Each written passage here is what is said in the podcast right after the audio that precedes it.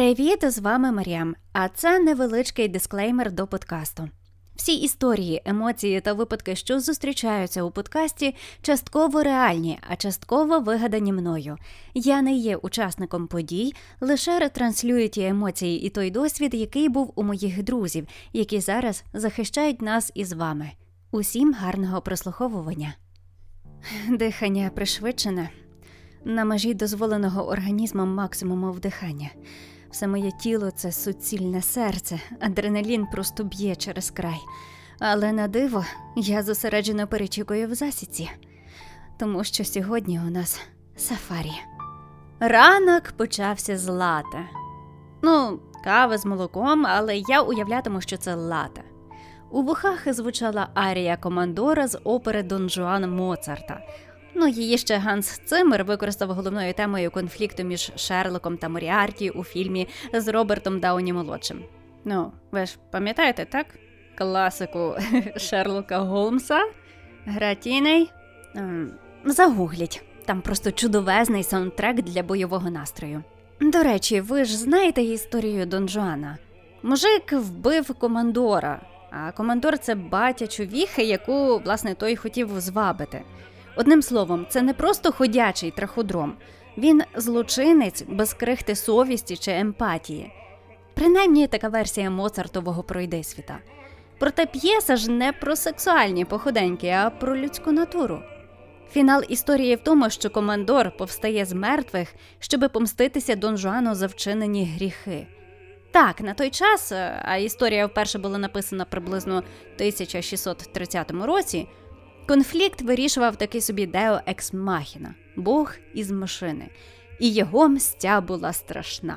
Та, зрештою, людям завжди потрібна справедливість, і цю справедливість могла подарувати лише надсила. Е, раніше надсилу вигадували, а тепер ми є втіленням цієї сили. Дон Жуан не був просто нещасним наївним ідіотом.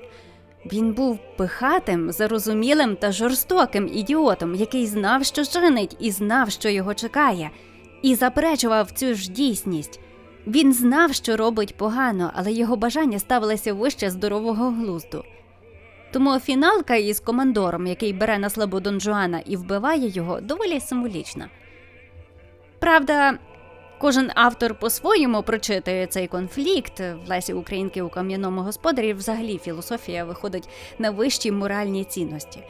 Проте для мене зараз актуальна версія власне Моцарта тема помсти та невідворотної кари. І от стою я в навушниках, слухаю потужний мотив командора, який запрошує Дон Жуана на останній обід в його житті, як раптом мене хтось витягує із високого мистецтва у доволі буденну сіру нудну дійсність, де загадково поглядає на мене мій побратим із багатозначним поглядом. Цікаво, що б це означало? Я вже нічому не дивуюся, ні багатозначній усмішці, ні запальним очам космо. Це позивний такий. Космо скорочено від космос. Куди ще скороченіше, ага. Бо раніше чувак був астрофізиком, а зараз закосмічує орків на той світ. Я питально хитнула головою, не вдаючись до вербального вираження думок, бо був ранок, а я пила каву, і... а в голові звучали нотки арії Дон Жуані. Вже всіх дістала цією мелодією.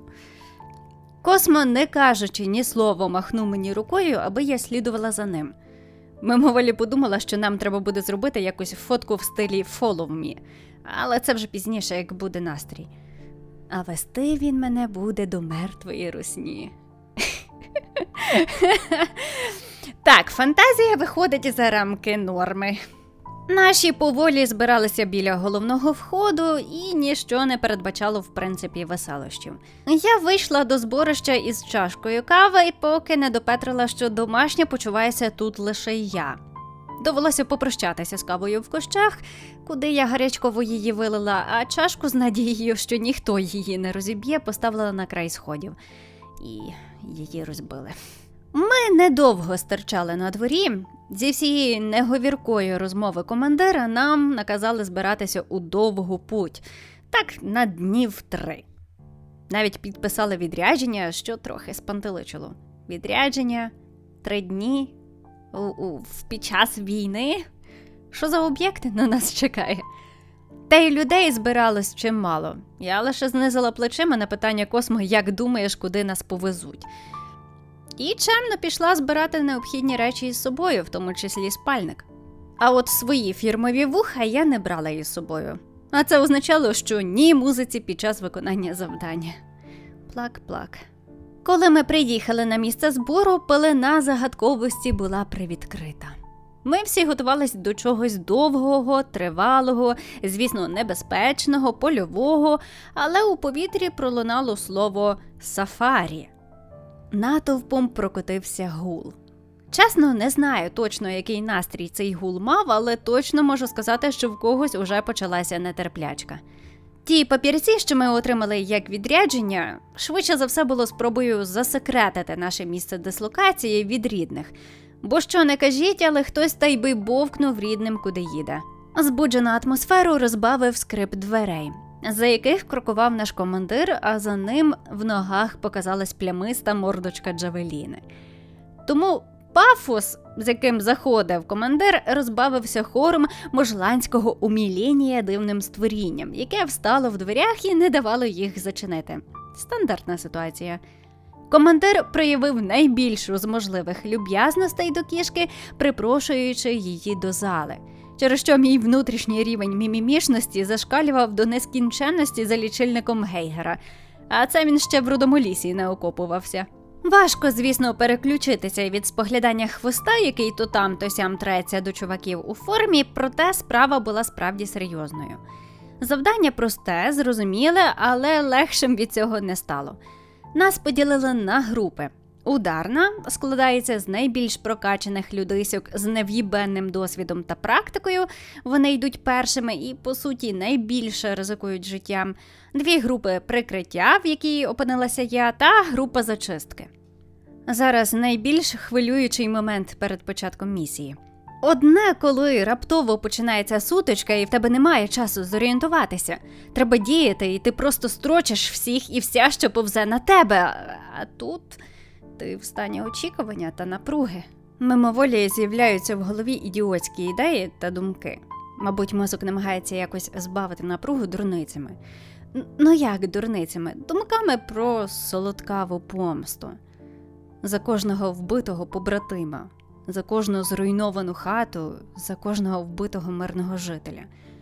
Я не счулася, як мої губи почали шепотіти імена. Космо, що був поруч зі мною, стукнув мене ліктем, збиваючи мій лік, і прошепотів, що таке. Я заперечливо замахала головою, аби він не зважав, бо він, він не зрозуміє мене. Імена, які лунали з моїх уст, це всі, кого я особисто хотіла прикатрупити голими руками.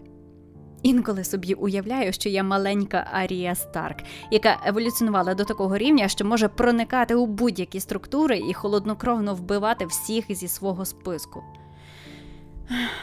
Якби ж.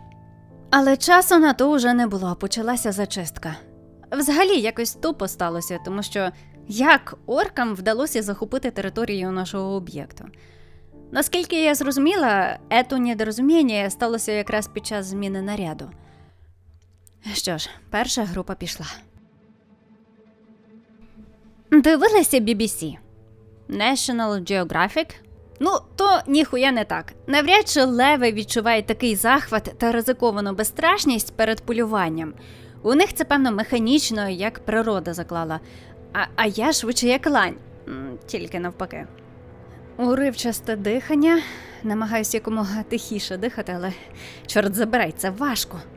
В якоїсь миті ловлю себе на думці, що намагаюся контролювати найбезконтрольніше в моєму організмі своє серце.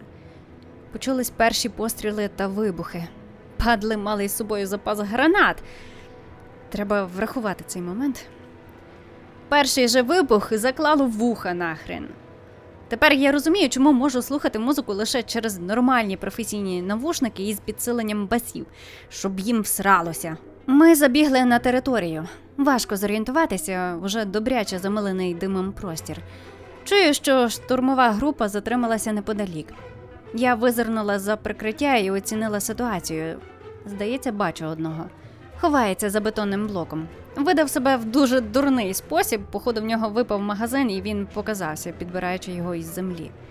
Я глянула на космо. Він теж його побачив, але з його місця дістати падло буде важко. От за що люблю смикалку космо, він часто мислить нестандартно та економно. Я лізти на роги не буду, а виманити із укриття орка треба було. Космо дуже швидко зметикував і підібрав на землі такий немаленький і не завеликий камінь у формі гранати і закинув тому за блок. Камінь гарненько гепнувся, видавши, звісно, нехарактерний для гранати звук, але хіба хтось розбиратиметься? Орк різко вискочив із укриття, де я його вже тримала на прицілі і хлопнула за першої нагоди. Дивовижне відчуття, ніякого тремору, я знала, де він буде, і поцілила прямісінько в, в шию. Скажу, що цілила трішки вище, але цей результат мене теж задовільнив. Нам треба було рухатися далі, тому потішитись результатом не було часу. Я лише пробігла повз тіло і впевнилася, що він все ще живий, аби подохнути в муках від задихання та заливання горла власною кров'ю. Ну що ж, полювання продовжувалося. Наші витіснили мразоту з території і погнали її лісосмугою. Ну, тепер це справді схоже було на сафарі. Чітко сказати, скільки русні було важко. Я бігла на звук, а за кілька метрів від мене прочісував територію космо. З іншого боку, бачила віру. Як добре, що з нами віра. Бракує ще надії і любові. Але це вже жартики. А оскільки мій мозок почав забиватися зайвими аналогіями, значить, почувалася я надто безпечно. Раптом почула зовсім близько свист і гепнулася прямо на землю, заховавшись за земляний виступ. Походу, бігла занадто швидко, бо догнала, але не побачила, що саме догнала. Простір наді мною не затихав від свисту. Я перевернулася акуратно на спину, витягнула дзеркальце, аби підглянути, що це по нам строчить таке. Well, hello! Процитувала я Ейс Вентуру, бачачи у відзеркаленні скупчення русні біля кам'янистого насипу. Вони там вирішили трохи повідстрілюватися від нас, а я тим часом лежала і дивилася в безмежно блакитне небо. Сонце уже припікало, і тільки зараз я помітила, що я починаю перегріватися, хоч повітря не таке вже й тепле.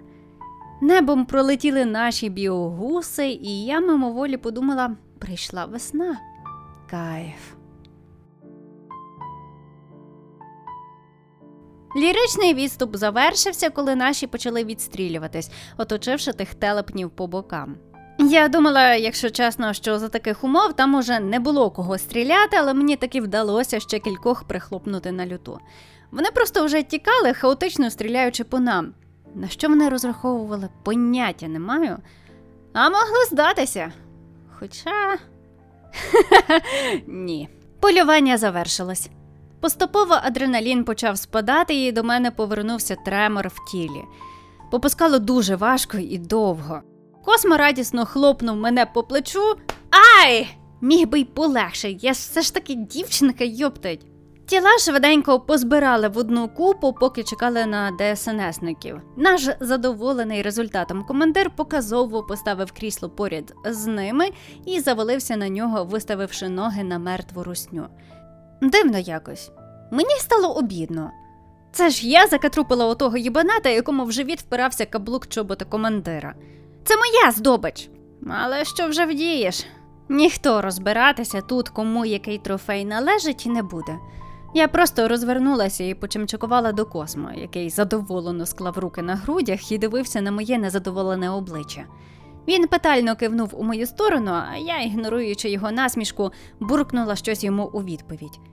Завдання було виконане, всі наші живі і не ранені, і на тому добре. Проте відчуття ненависті все ще не проходить, і смерті десятків не загоїть ту безмежну біль від втрати. Ми не зупинимось і не пробачимо втрачене майбутнє, допоки не подохне остання русня на цій землі.